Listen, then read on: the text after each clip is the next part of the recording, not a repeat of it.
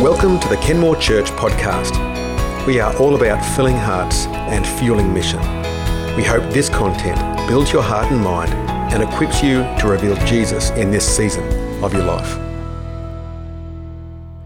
Interestingly, um, it can be very difficult to communicate the fullness of this message over this amount of weeks and not find ourselves looking backwards and talking about our past. And indeed, those who have been doing the Reform course with us are almost over it.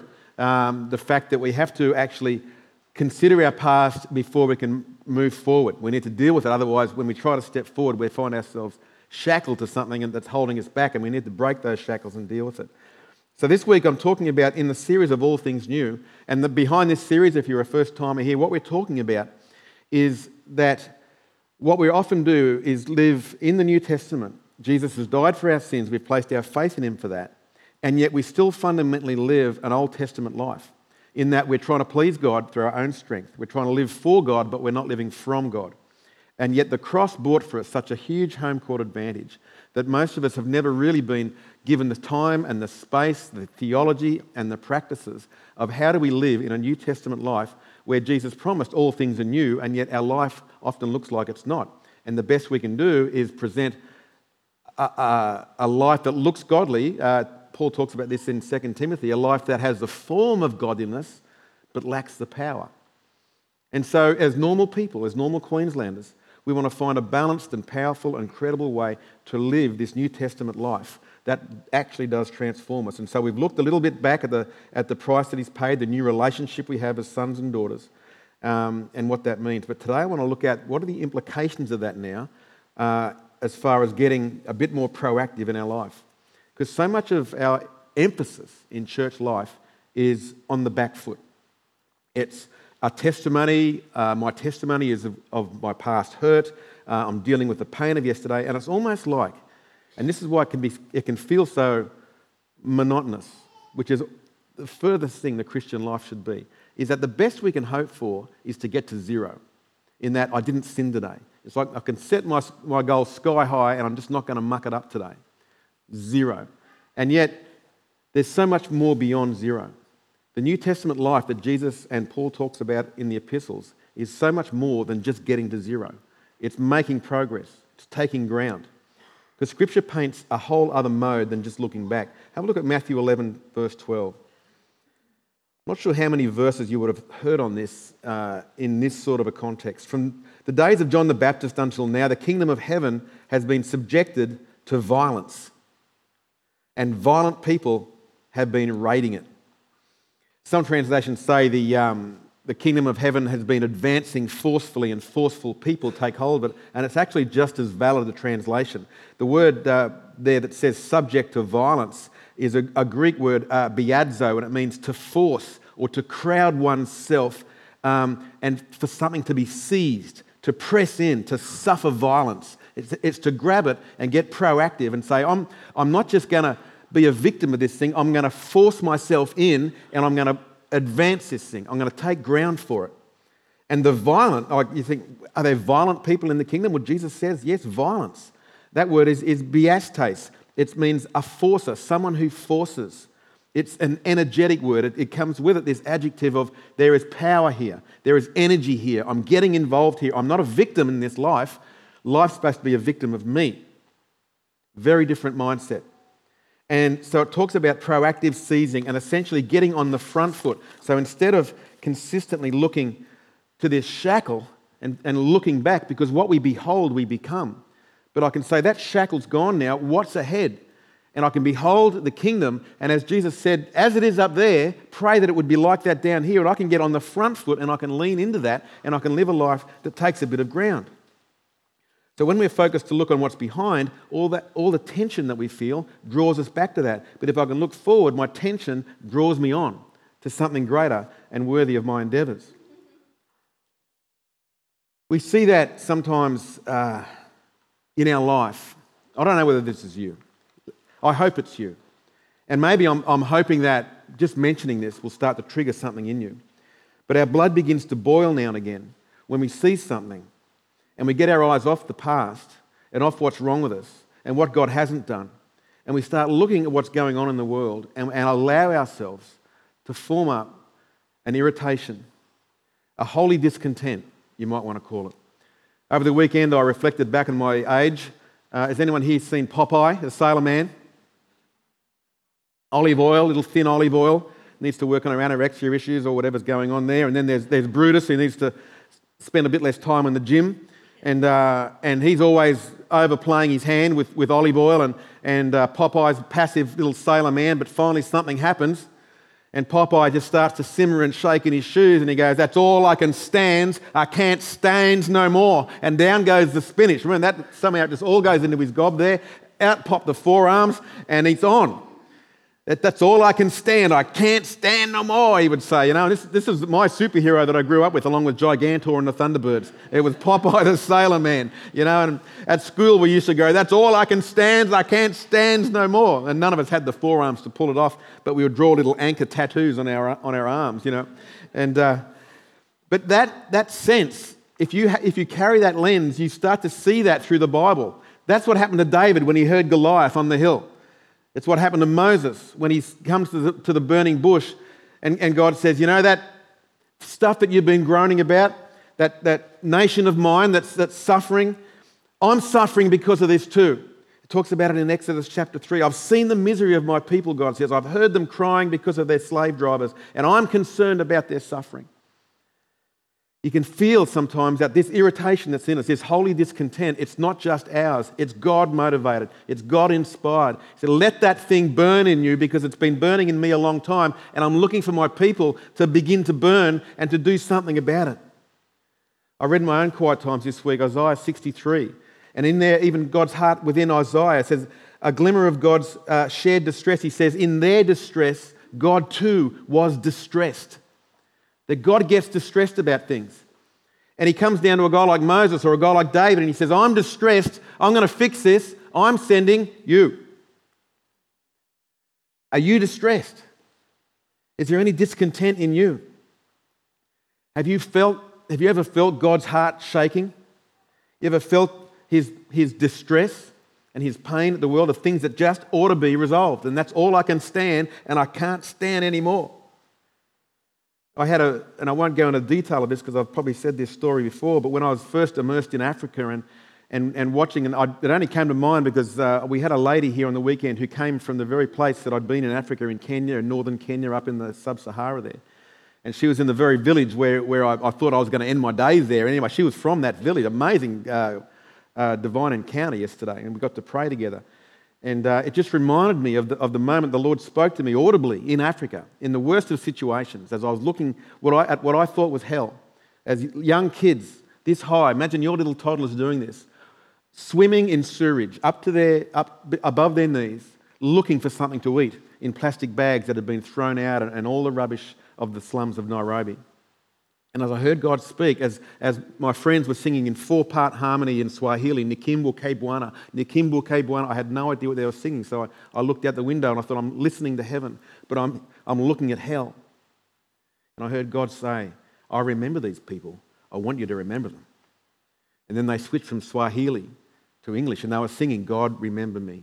God, remember me. And you've got to understand that sometimes God's heart burns. He is not satisfied with injustice.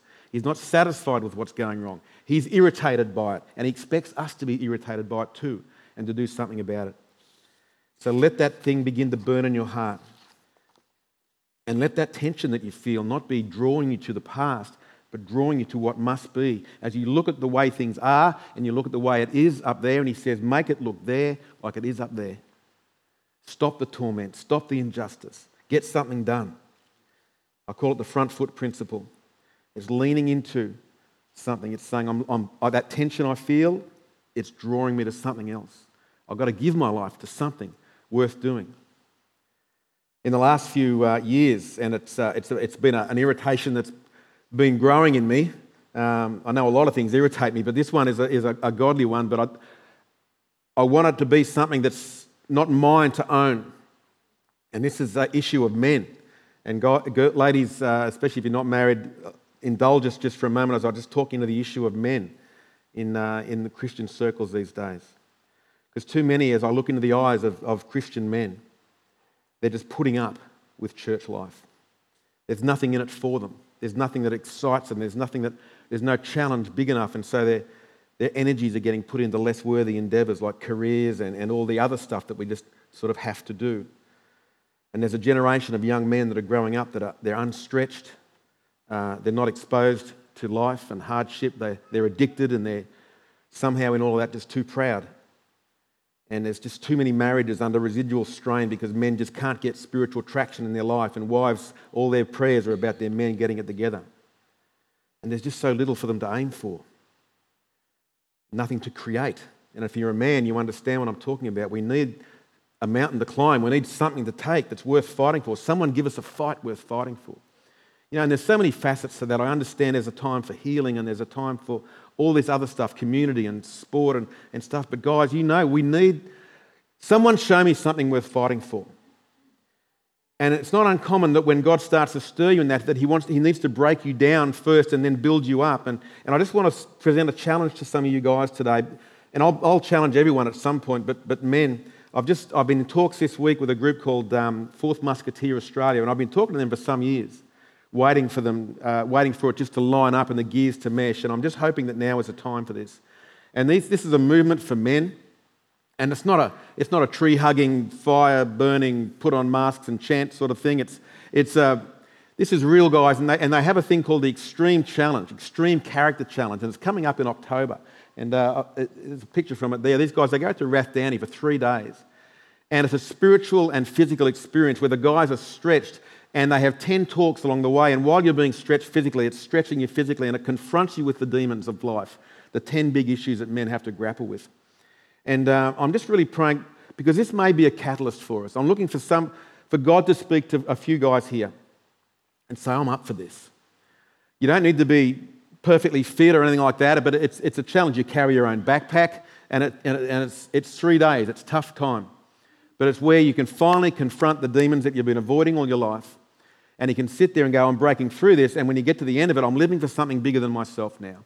It's time to get some traction. And then I want to follow that up with a few other activities. And one of the great things these guys do is they have a um, uh, uh, uh, muskathlon, they call it, where, you have, where there's an incredible challenge that happens in about a year's time and it uh, undertakes a challenge that I've been a part of something very similar over in Uganda. And they'll go to a third world nation, and you've got to raise $10,000 and sponsor a whole group of kids through compassion, and then go over and immerse yourself in there and run a marathon or a half marathon or a bike ride or something in that third world country like Africa or Indonesia. The next one coming is in Iraq. Who wants to cycle and run in Iraq? Come on, baby, that's good. hey? The only thing you've got to worry about over there is submachine guns, and that's, that's easy. You know, like compared to machetes and knives, not a problem. Uh, the other one's in Indonesia, so if you want to play it safe, you can go there. But for me, this is like, what a great way to catalyze men. Because we need to be stretched, and we'll do it if it's worth it. And this is worth it. Because the testimonies that comes out of this stuff, and I've been watching them for years, the families that get changed, because it's not just about you. What happens to the guy happens to the family, happens to the whole community. Their workplace gets changed. All this sort of stuff transforms. And so, if you want to be a part of that, I know the, the guy who uh, is the CEO personally, and we had a meeting this week, and I'd love to talk to you after the service. Because, guys, I think we could, this, we could use this to start something great. Weekly activities where we're raising money for something special, and we'll get involved in all sorts of stuff there. But, uh, Father, if you're just talking to someone there, let it be clear. And, uh, and ladies, pray. Pray. Because we need the men to be activated for God.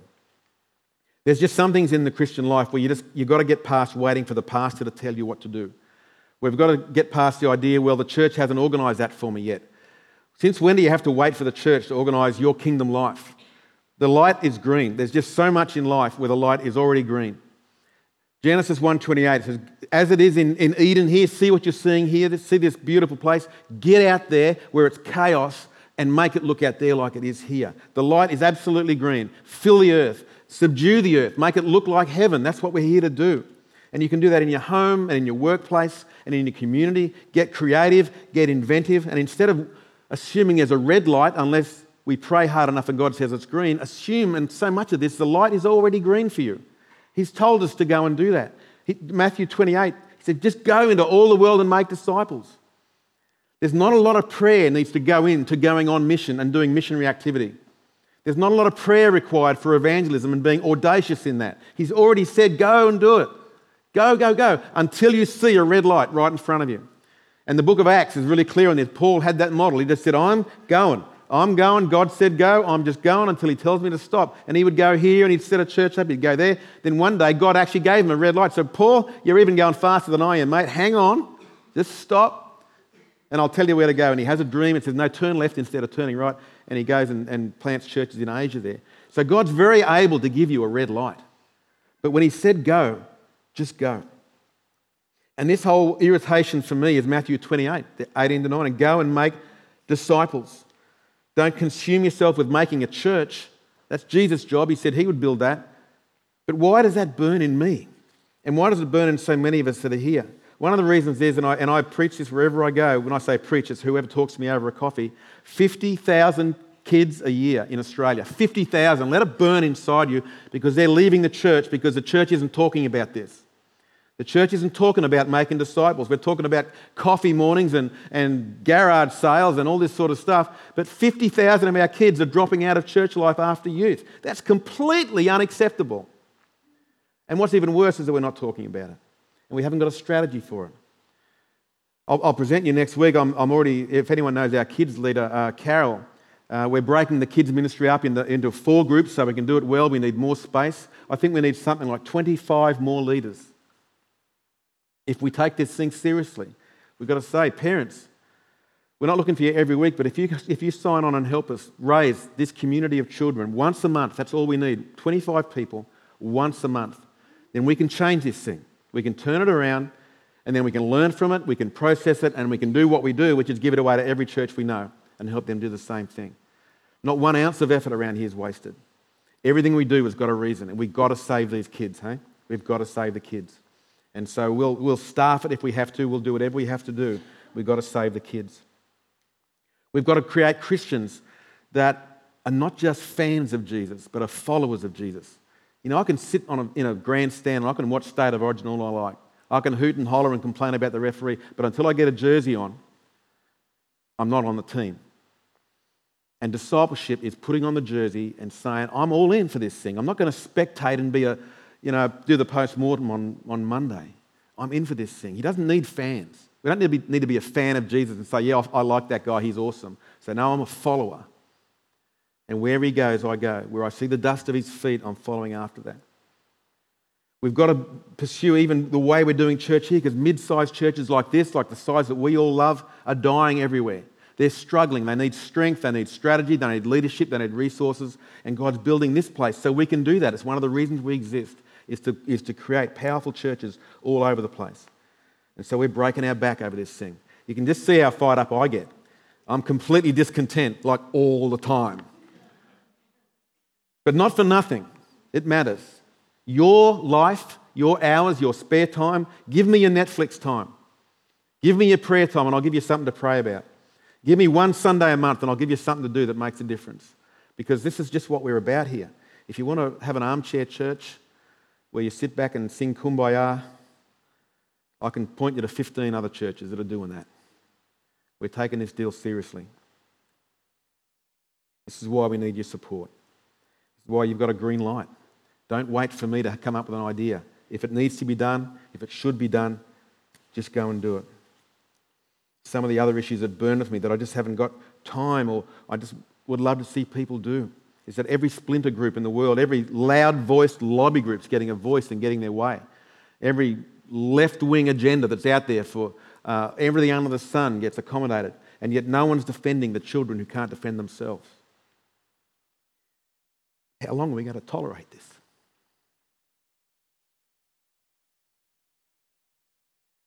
Sorry. I just long for Christians to get initiative and get going. The lights are green. If that's you, if you've got a heartbeat, God wants to use you. And you've got to make room for God in your life to do that. If you're saying, I'm too busy, then you're just too busy. And sometimes we just got to stop it. We've got to make spaces for God in our life that He can fill. For some of us, it's time. For some of us, it's money. It's capacity, it's heart, and we've got to make room for God. I saw this so clearly one day. If you're aware of my materials, I've got a website where we, we distribute material, and I needed to get videos going for, for the Reform and the Refocus course so that other churches could watch my silly talking head explain what they've just read this week, and they didn't need to have me there. And I knew I had to have the video for this, and it had to be, it couldn't be dodgy. It had to be kind of good. So my iPhone with a green screen wasn't going to work for me, and so I just, well, Lord, I need to make space for you to do this. So I just said, I can't do this. There's nothing I can do. I'm going to need $15,000, $20,000 to create videos worth watching. And um, just made that space for God because I felt compelled to build a website. I was fortunate enough I can do that stuff. So I built my own website, wrote the books, did the stuff, but said, Lord, I need, I need that money to do that. And just left it out there. And then I went to a CMA conference, Christian Management Conference, and there was a guy there speaking called uh, Jossy Chacko. Anyone heard of Jossy? This guy is the most lovable Indian character I've ever seen in my life. He, just, he was speaking to a bunch of CEOs and board members um, from all over Australia. So these are the heavy hitters from Compassion and World Vision and all the other NGOs that are out there. And this guy, he started his own NGO and he's into India and he's raising tens of millions of dollars, just ridiculous amounts of money. And he'd gone to the, um, the CEO of one of the, one of the big NGOs and said, Can you, I'm starting this thing up, can you mentor me in how to do this? And he said, the CEO said, What are you doing again? He oh, said, I'm just starting my own NGO to raise money. He said, Well, I'm not going to mentor you because the pie is only so big and you're going to be taking, the pie's getting smaller and you want some of my money. And, and Jossy was just outraged at that principle because he's thinking the, the, the world need out there is unlimited, it's without limit. And you're saying to us that God's provision is limited and getting smaller? Who are you serving? And he started to get me excited. And then he said, Let's have a look at Scripture. And he's eyeballing the guys who'd knocked him back. He said, Let's have a look at Scripture together, men and women. What happened to Elisha when the, when the widow needed oil and God just kept filling the jars until there were no more jars to fill? When the capacity ended, that's when provision stopped. Jesus turned water into wine, and it was beautiful wine, and, and the more they poured, the better it got. And, and it's like, but when did the wine run out? When there were no more jars. I think he threw in a word called numbskulls. And he said, When did the bread and the fish stop being multiplied? When there's no more people to, to feed. He said, How dare you say there is limited supply? The error is on your side. You're not making capacity in your organizations for God to fill it. So he went away to blow the Christian fundraising. He went on a, for a Christian organisation. He's raising tens of million dollars from Muslims, from Hindus, and from, from uh, secular organisations who just believe in his openly Christian cause because it's changing the world. And he's just gone, what, what pie? What shrinking? And I was so fired up, like they're all Baptists in there, so they're saying nothing, but I'm going hallelujah under my breath, you know. And um, next thing you know, my phone text, and there's a message there, and it's from a guy and I've got my administrator next to me from the church I was at at the time, and he's a, he's a uh, if you understand Excel spreadsheets, you only find magic when there's a zero in the bottom right hand corner because everything's added up perfectly, right? Zero. So he works to zero balance. He's got no concept in his mind for the whole idea that let's, let's budget for God to give increase. Doesn't work like that. My phone texts, and it's a guy, and it just says, I've just been praying, and God's told me to fund videos that you're creating. And gone, yeah, Look at that. I almost interrupted Jossy as he was speaking, saying, Dude, you have got this so right. If we make capacity in our life, God can fill it. So, my challenge with this is what capacity could you create built on your holy discontent? What, what's irritating you? What's irritating God? That you know that's all I can stand, I can't stand no more. And getting a heartbeat doing something about it and saying, Father, okay. What we do in, in business terms, we used to call this putting down a pilot drill. It's like we feel like God's led us, and that's the proviso and all this stuff. You create the space when God's leading you. You don't just base it on assumption. You know, Jesus said, take the wine. Jesus said, feed the crowd. So the, the, the proviso here is you've got to hear from God on this. So once you've done that, you build a well and you put a test drill down. It's like I'm sending a pilot drill down here and just seeing what God can do. And often our version of a pilot drill is to create space in our life. You say, Father, okay, I'm starting a group. It might be a play group in the park because we haven't got any more buildings through the week, but we can do it in the park. So you create a space Say, Father, that's a space for you to fill. But I'm turning up and seeing what happens. I'm starting a home group, I'm starting a ministry, I'm going to raise funds for something that matters and build capacity in your life for God to fill it. And once we do that, you'll be amazed. We built capacity here. The guys upstairs were hoping that by the end of this year we'd have 30 people coming regularly to this church.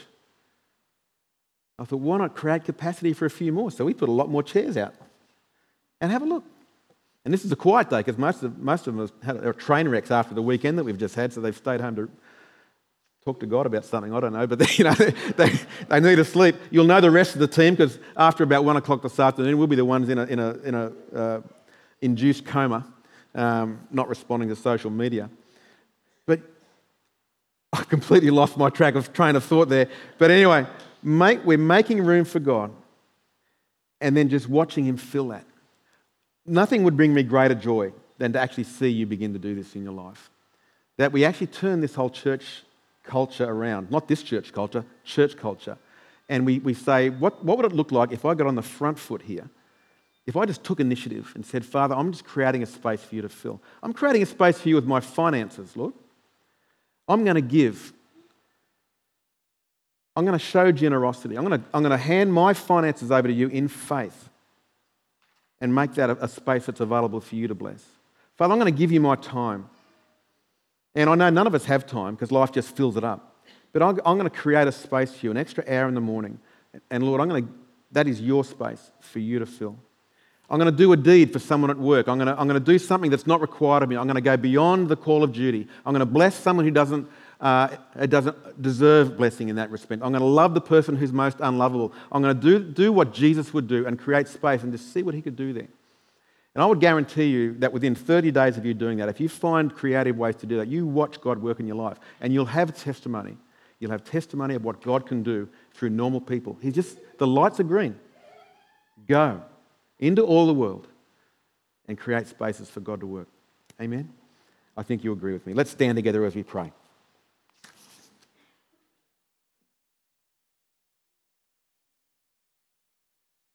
Lord, that's a scary message. Father, so much in the kingdom is, is uncomfortable, and, and, but Lord, so exciting. There is just nothing better than the, than the war stories that come back when someone has, has done something in faith. They've been generous, they've, they've given time, they've prayed for someone out in the streets. They've made a space that requires you to come and do something, and then you've come and done that.